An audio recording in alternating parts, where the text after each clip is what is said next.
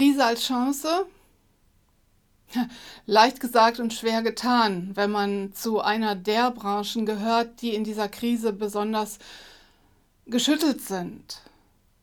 Leicht gesagt und leicht getan natürlich, wenn man ein Unternehmen hat mit einem Angebot, das in diesen Zeiten besonders gefragt ist, beispielsweise einer Videokonferenzsoftware, wie Zoom sie anbietet. Trotzdem haben in den vergangenen Jahren, das ist meine Beobachtung, sehr viele Unternehmen in dem Überfluss, in dem sie agiert haben, sich kaum Gedanken zu ihrer Kommunikation gemacht, haben vergessen, warum sie eigentlich angetreten sind, haben vergessen, warum sie eigentlich unverwechselbar sind und darauf werden sie jetzt plötzlich zurückgestoßen.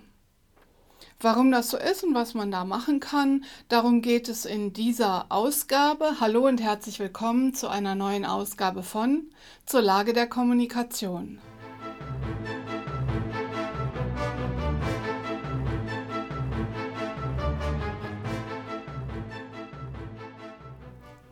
Ja, schön, dass Sie wieder dabei sind. Ich heiße Kerstin Hoffmann, ich bin Kommunikations- und Strategieberaterin und immer freitags nehme ich mir ein Thema aus der Unternehmenskommunikation und aus der digitalen Welt vor, das mich in dieser Woche besonders beschäftigt hat. Und in dieser Woche ist es das Thema Umpositionierung in der Kommunikation, ganz eng verknüpft mit dem Thema Geschäftsmodelle. Ja, und Krise kann eine Chance sein, kann vor allen Dingen natürlich dann eine Chance sein, wenn man in einer Branche ist, in der Geschäft noch läuft. Es gibt jetzt wirklich Branchen, die sehr schwer gebeutelt sind. Gastronomie, Live-Events. Die müssen sich jetzt wirklich überlegen, wie sie sich komplett umpositionieren. Aber viele meiner Kunden oder auch der Interessenten, die hier anrufen, stellen halt fest, das Geschäft läuft noch. Aber die Kommunikation läuft nicht mehr so wie vorher. Und man muss eigentlich nochmal zurück auf Anfang gehen und sich verschiedene Dinge angucken. Beispielsweise die eigenen Werte. Die Nutzerbedürfnisse, die sich gerade in den letzten Monaten dramatisch geändert haben, das hat auch was damit zu tun mit gesteigerten Ansprüchen an aktuelle Informationen, an schnell aufzufindende, aktualisierte Informationen.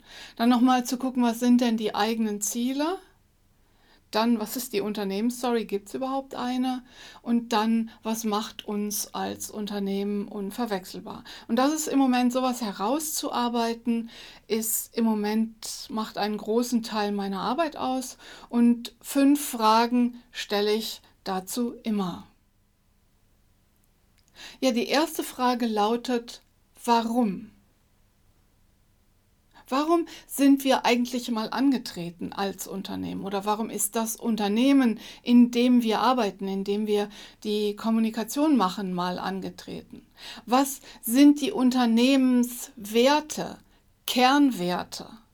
Das ist die erste Frage. Und erst wenn man diese Frage beantworten kann, die Frage nach dem Warum, kann man auch sowas wie eine Unternehmensstory entwickeln. Dann die nächste Frage ist, haben wir noch das Wohin im Blick? Also die eigenen strategischen Ziele? Oder stimmt das noch? Das Ziel, die Ziele, auf die wir mal losmarschiert sind, müssen wir dann neu justieren? Muss sich am Geschäftsmodell was ändern? Dann die dritte Frage, mit wem? Also Zielgruppen interne Zielgruppen, aber eben vor allem auch externe Zielgruppen, Kundenzielgruppen. Wer passt denn zu unseren Werten? Wer passt denn zu unserem Warum?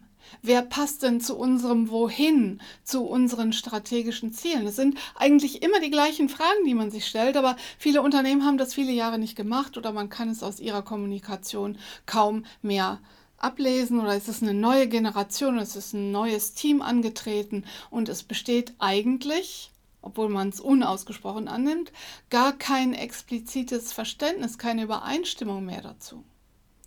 Dann die vierte Frage ist, wozu oder mit welchem Nutzen sind wir angetreten? Welchen Nutzen bieten wir unserer Zielgruppe? Welchen Nutzen bieten wir aber auch internen Zielgruppen, Mitarbeitenden, was ist der Kundennutzen, der unser Angebot unverwechselbar macht. Und die fünfte Frage ist das Wie. Das bezieht sich natürlich einerseits auf die Leistung selbst, das heißt, wie arbeiten wir, wie arbeiten wir zusammen, was macht uns unverwechselbar, was macht die Art unseres Arbeitens aus. Aber dazu gehört auch das Wie in der Kommunikation. Wie stellen wir das in Inhalten dar? Wie setzen wir das in Stories um? In welchen Medien setzen wir das um? Müssen wir vielleicht in der Informationspolitik was ändern? Schneller, zielgruppenorientierter, aktueller, mit einer besseren Nutzerführung? Das sind die fünf Fragen, die Sie sich jetzt stellen sollten. Krise als Chance.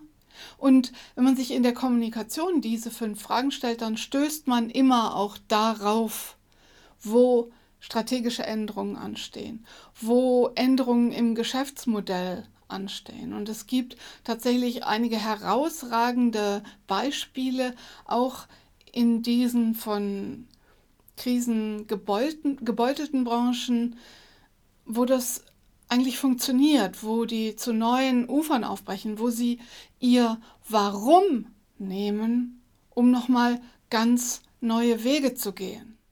Ja, fünf Fragen. Warum? Unsere Story, unsere Werte. Wohin?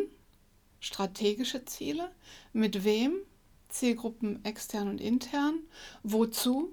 Zielgruppen nutzen. Und wie? Leistung einerseits, Kommunikation andererseits. Wie zum Beispiel so eine Unternehmensstory aufgebaut sein kann, damit befasst sich die Autorin meines Link-Tipps der Woche. Ja, in dieser Woche habe ich gleich mehrere Link-Tipps, die Zufall sehr viel mit meinem Thema zu tun haben.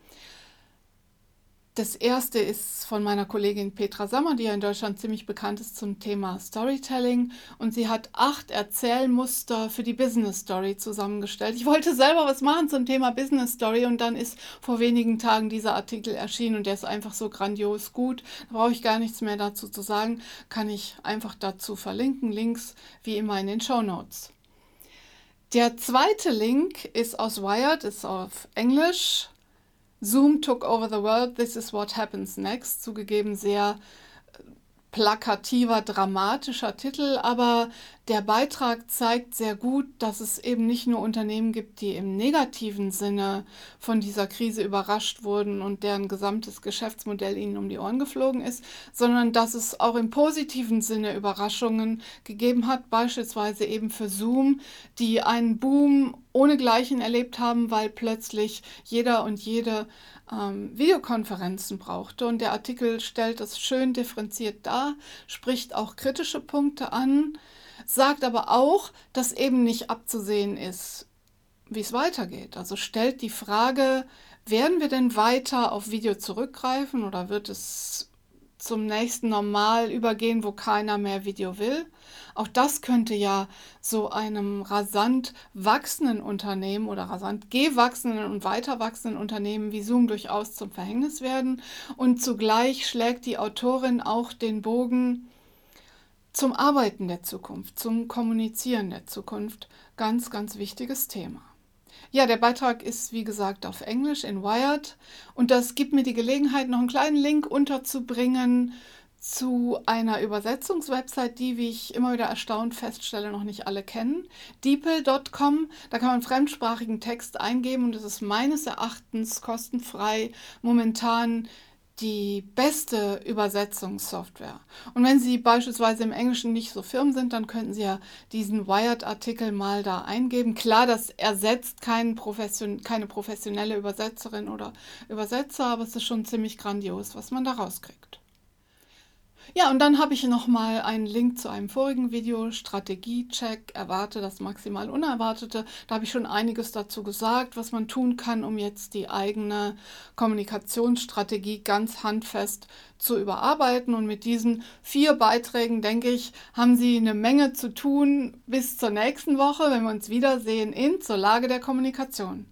Schön, dass Sie dabei waren. Nicht vergessen, wenn es Ihnen gefallen hat, teilen, liken, abonnieren wir sehen uns. Tschüss.